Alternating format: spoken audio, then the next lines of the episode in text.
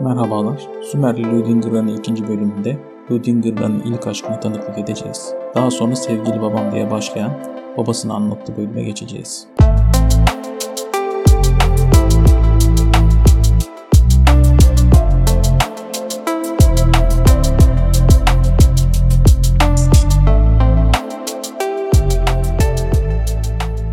Ludinger'a ilk aşkını şöyle anlatıyor. Bana gülmezseniz başımdan geçen bir olayı anlatayım size. Ben parkta bir kıza aşık olmuştum. Hem de sırılsıklama aşık. Bizim şehrin güneydoğusunda şehir duvarlarına yakın çok büyük, içini ulu ağaçların gölgelendirdiği bir parkımız var. Adı Şavur Gişyar. Anlamı kentin ortasındaki bahçedir. Delikanlılık çağına yaklaştığım ve kendimi kanıtlamaya çalıştığım bir yaştaydım. Okul olmadığı zamanlarda arkadaşlarla oraya gider, ağaçların gölgesinde serinlerken şundan bundan konuşurduk. Konuşmalarımızın baş konusu da kızlardı kuşkusuz. Herkes nasıl kızlardan hoşlandığını veya hoşlanabileceğini söyler, sevgilisi olanlar maceralarını anlatırlardı. Bazı arkadaşlar da bir şeyler olmadığı halde övünmek için varmış gibi öyküler uydururlardı. Bir kısmını bilerek, bir kısmını doğru zannederek dinlerdik.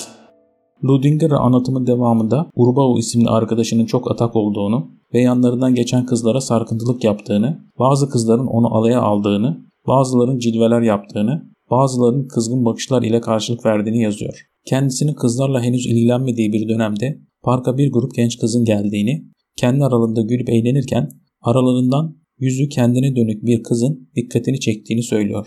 Rüdinger'e kızı şöyle tasvir ediyor. Öyle tatlı, öyle sevimli bir yüzü vardı ki gözlerin içi sanki bana gülüyormuş gibi geldi. Siyah saçlarını bukleler halinde omuzlarına, alnına salıvermişti. Alt kısmı uzun, üst kısmı omuzlarından birini açıkta bırakan bir elbise giymişti. Boyu oldukça uzun, beli incecik görünüyordu. Birden niçin bu kızı bu kadar inceliyorum diye kendi kendime sordum ve acaba aşk böyle mi başlıyor diyordum. O gün bu düşüncelerle geçti. İkinci kez parka gittiğimde birdenbire gözlerimin onu aradığını fark ettim. Aramam beyhudeydi. Gelmedi o gün. Ondan sonra parkta onu sık sık görmeye başladım. Ya ben onu görmek için parka gitmeyi sıklaştırmıştım veya hakikaten o sık geliyordu. Her gün değişik bir giysi vardı üzerinde. O güzel saçlarına bazen renkli bir bant takar, bazen onları tepesinde toplardı. Aradan bunca yıl geçtiği halde bugünmüş gibi anımsıyorum hepsini. Bu karşılaşmalarda yavaş yavaş göz göze gelmeye başladık. Daha sonra gülümsedik birbirimize.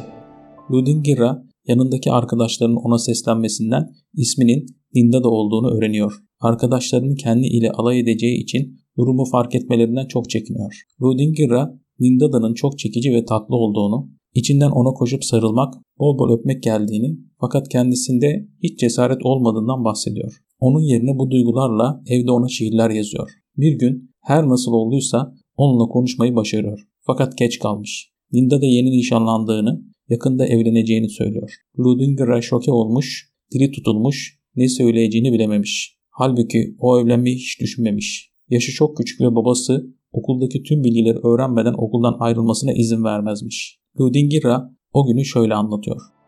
Eve büyük bir üzüntü içinde geldim ve hemen onun için yazdığım o güzel şiirleri kırıp toz haline getirdim ve tozlarını savurdum bahçeye. Hep üzülürüm. O şiirlerimi öyle aptalca kırıp yok ettiğime. İnsanın aynı duygular içerisinde şiir yazmasına olanak yok veya ben yapamadım. Üzüntüm o kadar çoktu ki günlerce parka gidemedim.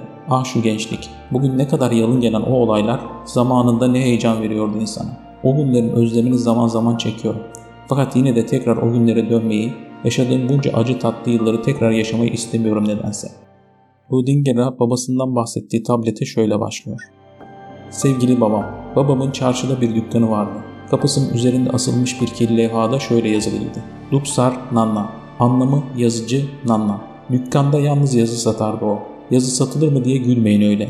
Ülkemizde yazı bilen az olduğundan bir şeyler yazdırmak isteyenler babama gelirlerdi. Dükkanda çanak çömlek yaptığımız fakat özel hazırlanmış yumuşak bir kil yığını bulunurdu.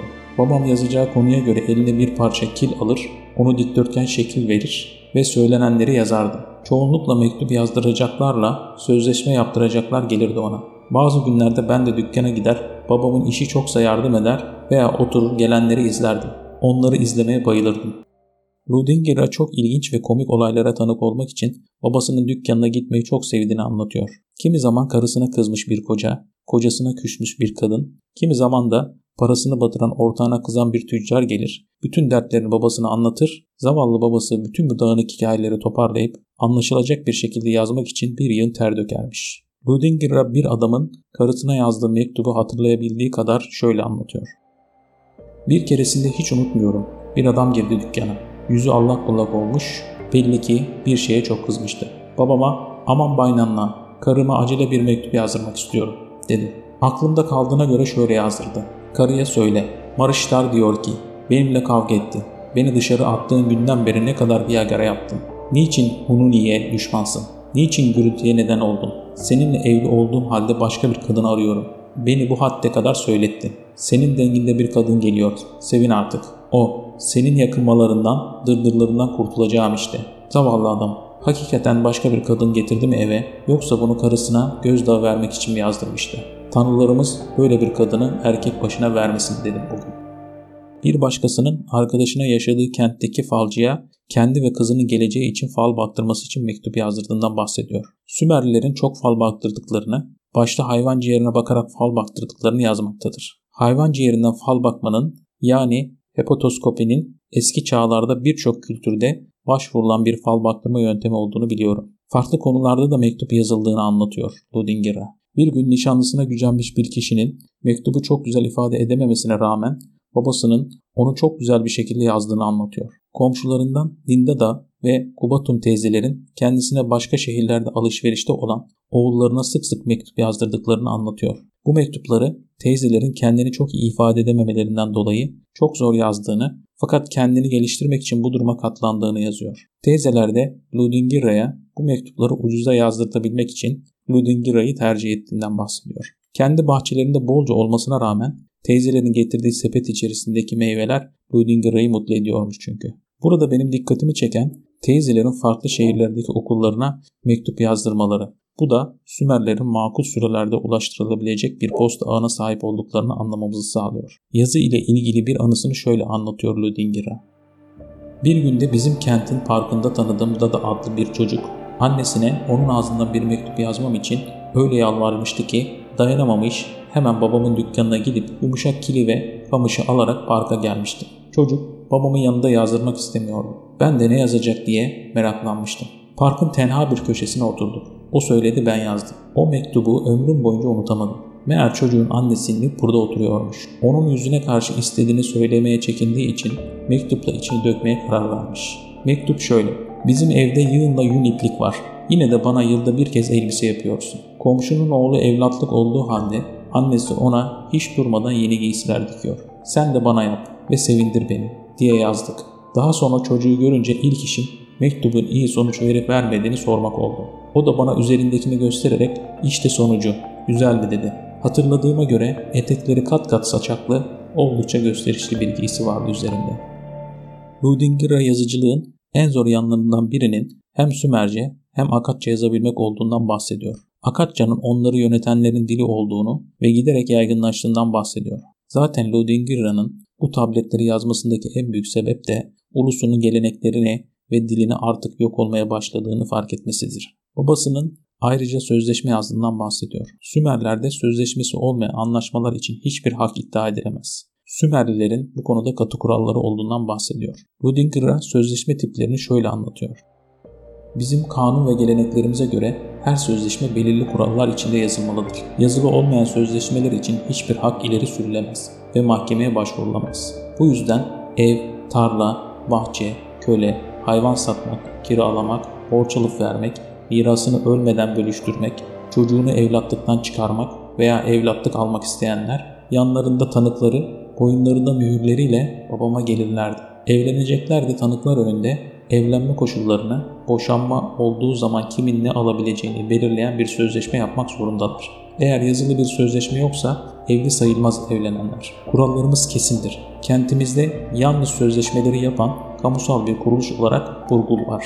Fakat babama da başkanımız tarafından özel olarak izin verilmiş.